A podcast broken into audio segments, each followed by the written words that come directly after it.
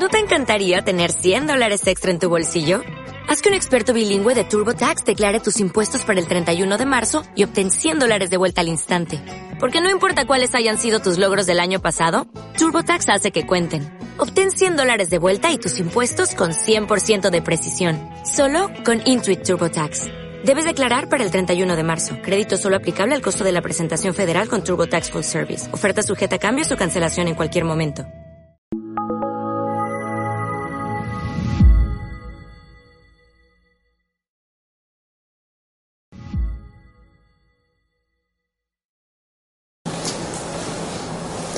Comenzamos esta cuarta plática, esta cuarta meditación, que yo la he titulado Compartir la intimidad. En principio, cada sesión tiene una idea de fondo, pero es verdad que nos vamos dando cuenta, lógicamente, que todas las cosas en la vida cristiana y también en el noviazgo se, acaban confluyendo y se ayudan, se apoyan unas en otras, ¿no? y es muy bonito esto, es lógico que sea así. Y igual, igual que en la sesión anterior, en la sesión tercera, hablábamos de los libros históricos y vamos a seguir ese proceso de la Sagrada Escritura. En la Sagrada Escritura hay unos libros específicos que aparecen después de esos libros históricos que se llaman libros sapienciales. Se reúnen con ese título, ¿no? con ese, como un bloque, que hablan de la sabiduría de Dios. Una sabiduría que va mucho más allá de la pura sabiduría humana, por grande que sea, que prepara esa otra sabiduría con mayúscula, que es la de Cristo, del Nuevo Testamento, la del Espíritu Santo, el don de sabiduría.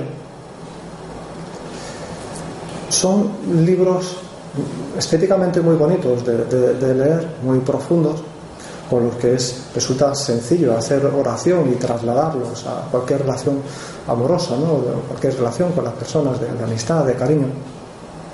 Porque la sensación que nos va dando, la sensación que, es real, que a medida que vamos leyendo esos libros, el alma se va como ensanchando, se va haciendo grande. Porque son libros que hablan al corazón. Del corazón infinito de Dios al corazón también infinito de cada uno de nosotros, que pueda amar así. Somos capaces de Dios, somos capaces de un amor infinito. Hablan al corazón desde el corazón de Dios, que es sabiduría infinita. Así comienza, por ejemplo, uno de ellos, el libro del eclesiástico. Toda sabiduría viene de Dios, el Señor. Con Él estuvo siempre y existe antes de los siglos. ¿Quién ha contado las arenas del mar, las gotas de la lluvia y los días de los siglos. La altura del cielo, la extensión de la tierra y la profundidad del abismo, ¿quién la ha medido? Es como la entrada de esos libros del eclesiástico y de todos esos libros sapienciales es hagamos grande el corazón, hagamos grande el amor. Y así ocurre con temática distinta con cada uno de esos libros los salmos, por ejemplo, que tenemos quizá más contacto con ellos gracias también a la Eucaristía, la Santa Misa, los vamos leyendo poquito a poco. Los salmos nos ayudan a ir creciendo en los sentimientos adecuados que hemos de tener cada uno. Alabar, agradecer, pedir perdón, hacer súplicas. Todos los salmos nos ayudan muchísimo a eso.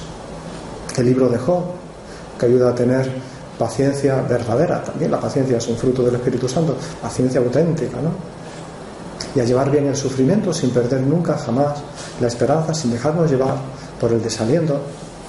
El libro de los proverbios, por supuesto, que son ya enseñanzas más prácticas, ¿no? Pero universales, valen para todos, no solamente para los creyentes, porque son sabiduría de Dios aplicable a toda alma humana. A mí me gustaría destacar entre ellos, y lo voy a mencionar más porque nos viene mejor también para la temática de estos ejercicios, el cantar de los cantares, que tiene mucho de poema, mucho de narración, mucho, es como una larga carta amorosa entre dos personas, pero que simbolizan también, vuelvo a decir, ese amor de Dios con cada uno de nosotros. Y se puedan aplicar de un modo universal a toda relación de cariño, a toda relación de amor de amor, el cantar de los cantares. Es una vocación, una evocación del amor que une a Dios con su pueblo, con el pueblo elegido. Israel es presentado pues como una esposa que causa y llena de gozo y de alegría a aquel que la ama, a Dios. Es un símbolo del amor de Cristo y de la Iglesia. Eso es el sacramento, en definitiva. Así lo explica muy bien San Pablo en la carta a los Efesios, cuando relaciona el amor de Cristo y la Iglesia como arquetipo, ¿no? como ejemplo paradigmático de lo que tiene que ser el amor entre los esposos. Por eso ayuda mucho. Aquí no lo, podemos hacer, no nos da tiempo, pero cada uno por su cuenta sí que pues, os aconsejo a leer despacito ese libro, ayudará mucho a alimentar los sentimientos, sentimientos limpios, buenos, grandes, porque se dirige al corazón y se dirige por tanto a la intimidad, a la intimidad. Es un libro lleno, son versos, palabras llenas por tanto de pudor, de modestia, de delicadeza, de dulzura, o sea, de aspectos que hacen el amor grande, profundo. Y nos animan a, a que nosotros también sepamos amar a nuestro novio, a nuestra novia, a todas las personas también así. El cantar de los cantares, que habla de un amor primerizo, un amor original y sobre todo íntimo, que está antes en el interior de la persona que en el exterior, en ese mundo interior que es infinito. Es mucho más grande el interior de las personas que lo que hay en el exterior. Mira que en el exterior hay cosas grandes y bellas. Pero Dios habla a la intimidad. Los novios se hablan sobre todo en la intimidad. Y definitivamente los esposos. Ese es el lenguaje, el verdadero lenguaje del amor. Qué bien vio, qué bien vio esto, ¿verdad? San Agustín, que en eso fue un maestro. Quizás es especialmente desde San Agustín cuando todo el pensamiento, también el pensamiento cristiano, se, se centra más en el interior del hombre, en el interior de la persona. Por eso también el cantar de los cantares nos anima a caer en la cuenta de la importancia que tiene en las relaciones de pareja la sinceridad. Hemos de ser transparentes. Se nos ha de ver y conocer perfectamente. Con aquellas personas con las que queremos compartir nuestra vida no podemos tener secretos ni duplicidades. No podemos esconder, no debemos esconder nada. Todo tiene que ser manifestativo de ese cariño. A veces podemos pensar que también para mal, porque a veces hay cosas que, no nos gustan y que no compartimos, pues también esas. Y por supuesto las cosas bonitas y grandes que nos unen. Las palabras, en gestos, la vida, debe ser clara, debe ser transparente, sin esconder nada. Hablar con sinceridad. Aprender cada día a ser más sinceros. Tener como esa ilusión. ¿Cómo puedo hacerlo yo para ser cada vez más sincero? Y a veces la sinceridad supone también saber callar. Saber callar. Mantener el silencio. Recuerdo que hace poco veía un reportaje de un guitarrista muy famoso que ha fallecido hace poco que era muy gran virtuoso de la guitarra. Y él decía, aunque cuando le veías tocar, decía, qué bien toca esta persona, ¿no? Con qué rapidez mueve las manos, los dedos y cuántas notas en tan poco tiempo. Y realmente era una persona virtuosa, grande de la guitarra. Pero él decía que lo más importante no son esos virtuosismos, sino lo más difícil son los silencios. Una persona que sabe amar y que sabe valorar. La música es muy manifestativa también del amor, es uno de los mejores cauces ¿no? por los que se puede transmitir los sentimientos. Es verdad, las notas que se dan pueden ser importantes, las palabras que se dicen, pero los silencios siempre son mucho más, mucho más importantes. El modo más fuerte de amar no es tanto las cosas que se dicen, sino nuestro modo de mirar, los gestos, o el modo de vestir, o el modo de sonreír, el modo de estar y de acompañar. Los pensamientos, por, supuesto, ese modo de soñar, soñar juntos, sin ruido de palabras. Igual que hacemos en la oración. En la oración. La oración cada vez es más grande, no cuantas más cosas se dicen, sino cuanto más hay intimidad hay con Jesús. Y para eso es más importante el silencio que las palabras. Al contrario, las palabras precisamente muchas veces sobran cuando de verdad se quiere a alguien. Dios ama así, incesantemente, pero sobre todo calla, se deja querer y así nos va seduciendo. Dios nos conquista. ¿Cómo? Con delicadeza, con detalles constantes, como la Eucaristía, algo tan pequeño y tan frágil, algo tan delicado. Ahí está Dios. Con la confesión, perdonando siempre, sin ruido de palabras, sino simplemente con unas palabras muy breves que dicen mucho. Yo te perdono. O sea, te quiero tanto que por más que me puedas decir esas ofensas y sean muchas, yo te perdono. Dios habla siempre, el Espíritu Santo habla así, bajito, al oído, y a cada uno de modo distinto. Hay que aprender a escuchar a Dios, hay que aprender a escuchar a la otra persona. Y a la vez, así, como dice el cantar de los cantares, mi corazón está vigilante. En ese espacio de silencio tan profundo, ahí sí que podemos vigilar a la otra persona. No vigilar como quien se dedica a ver qué hace, ¿no? O deja de hacer, sino como solamente el corazón y el amor pueden hacer. Estando pendientes, aunque estemos a muchísima distancia, porque para el amor no hay distancia. Y esto se hace de modo distinto, quizá en la mujer y en el hombre, porque son distintos. La mujer, lo sabemos bien, es esencialmente sensibilidad. La clave de la psicología femenina es el corazón, no tanto la voluntad o la razón. No significa que la mujer tenga menos voluntad o razón que el hombre, sino que va por delante el sentimiento, el corazón. Es lo predominante. Y por eso también él, eh, el novio, tiene que ir sabiendo partiendo de eso, sabiendo cómo profundizar en esa sensibilidad de la mujer. Amarla así. Ir viendo qué puede hacer, qué detalles puede tener para llegar a esa profundidad y, a esa delicadeza. Sabiendo que tiene mucha repercusión. Quizá para él no tiene tanto, pero para ella sí, por supuesto. Así se van conociendo cada uno, se van queriendo cada vez más y van profundizando en esa intimidad. Compartir la intimidad, eso es lo más importante. El hombre, por ejemplo, no puede salir con esas frases que quizás salen a lo mejor de principio, ¿no? Como reacción, cuando le dice a la mujer, mira, que tú te preocupas por nada, te preocupas por nada. Eso que esas preocupaciones son tonterías.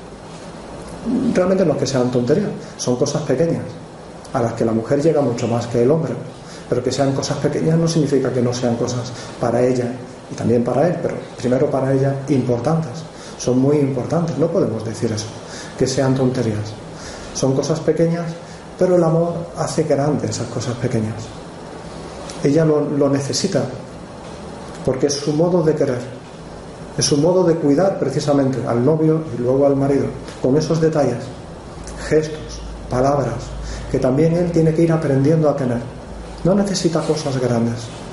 El amor se muestra en las cosas pequeñas, sobre todo en las cosas pequeñas. En eso también nos ayuda mucho la Iglesia, con el cuidado de la liturgia. Es muy bonito ver cómo en la Eucaristía o en las celebraciones o en las procesiones se van cuidando y hay que procurar hacerlo así y siempre será poco. El amor a Dios hecho de detalles pequeños, sin eh, escrúpulos, ¿no? De acuerdo, sin escrúpulos, pero amando cada cosa y amando siempre cada vez más esa delicadeza y esas cosas pequeñas llenar la vida de gestos mínimos, porque el amor, ya digo, no tiene, no sabe de cosas pequeñas. El cardenal Ratzinger escribió un libro, que a mí me parece que es uno de los libros, no sé, de los, por lo menos de los que han sido más relevantes en el siglo XX, no solamente para la teología. El Papa Juan Pablo II decía que, a él le cambió radicalmente su modo de pensar en muchos puntos, que se llama, se llama Introducción al Cristianismo es un libro muy bonito, aunque muy profundo. Y ahí va dando como las claves del pensamiento cristiano. Una de esas claves, eh, el cardenal Ratzinger lo llama la ley de lo incógnito. La ley de lo incógnito, que es el título que quizás un poco más. La ley de lo incógnito es el modo en el que Dios se manifiesta, que es a través de lo incógnito, o sea, a través de lo pequeño. Él dice, lo propio de Dios es ser tan grande, que no cabe en el universo y a la vez ser capaz de encerrarse en lo más pequeño. La encarnación, hacerse como uno de nosotros, siendo Dios, hacerse hombre. O la Eucaristía, con todo el, todo el poder de Dios que se puede encerrar en una partícula de pan. La ley de lo incógnito, lo grande que pueden ser las cosas pequeñas. Así tiene que ser en nuestro amor también. Así es el amor de Dios, así se manifiesta el amor de Dios, en las cosas pequeñas, en la delicadeza, a través de la ternura. Hay un refrán que dice que se, atrapa, se atrapan muchas más moscas con miel que con vinagre. Se, llega mucho más a las personas y a las cosas, la profundidad de las cosas, con ternura y con delicadeza que, con modos bruscos o intentando razonar mucho. Por eso es importante también, una consecuencia más, se podrían sacar muchas, vivir el pudor que, ayuda a cuidar esa delicadeza y esa intimidad. Pero el pudor no me refiero solo, por supuesto también, ¿no? a la hora de vestir. El pudor, como decíamos antes, a la hora de hablar. Eso también es importante. Para poder decir de verdad a una persona, te quiero, y que sea real, hay que decirlo pocas veces, las suficientes. Y hay que decirlo a la cara, mirando a los ojos y de cerca. Por eso es bueno también ahora que estamos ¿no? en, la época de las en la era de las tecnologías no es que las tecnologías los medios tecnológicos sean malos ¿eh? ni mucho menos ayudan para muchas cosas pero en las relaciones de amor también hay que tener cuidado a la hora de vivir el pudor en esto no podemos cansar a la otra persona a base de repetir la palabra amor, la palabra te quiero.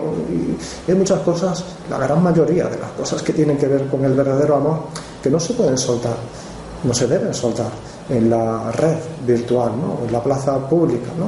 porque no lo haríamos por las calles. Eso es vivir el pueblo.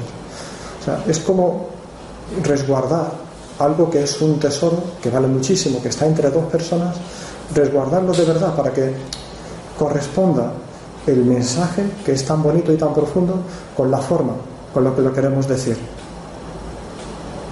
Los novios han de aprender, por tanto, así, a hablar cada vez más al corazón, a la intimidad, igual que hablamos con el Señor en la Eucaristía, delante del sagrario, igual que Jesús nos perdona en secreto, de corazón a corazón. Y así, esos gestos de ternura nos hacen parecernos cada vez más a Dios y nos ensanchan la capacidad de amar. Y por eso también la Iglesia nos recomienda, lógicamente, que haya gestos propios, manifestativos del cariño, que sepamos guardar para el momento del matrimonio, porque son propios del matrimonio, no del noviazgo. Y no significa que sean malos, significa que el noviazgo justo, viviendo ese otro tipo de gestos, van preparando y ensanchando, haciendo grande la capacidad de amar. Se dice el catecismo de la Iglesia Católica, en un punto, el 2350, lo dice así, los novios están llamados a vivir la castidad en la continencia, en esta prueba han de ver un descubrimiento del mutuo respeto, un aprendizaje de la fidelidad y de la esperanza de recibirse el uno y el otro de Dios. Reservarán para el tiempo del matrimonio las manifestaciones de ternura específicas del amor conyugal. Deben ayudarse mutuamente a crecer en la castidad. No dice no tengáis manifestaciones de ternura, sino hacer que esas manifestaciones de cariño vayan haciendo el alma y el corazón capaces de poder quereros luego mucho más de un modo definitivo. Pensemos ¿no? en la delicadeza de San José. ¿Cómo quería repudiar a la Virgen, a la que quería tanto, para no humillarla? O en la delicadeza, por supuesto, de la Virgen, que sabe guardar todas las cosas, meditándolas en su corazón. Se dirían muchas cosas, pero ¿cuántos silencios comprometidos de cariño, cuántas miradas entre ellos.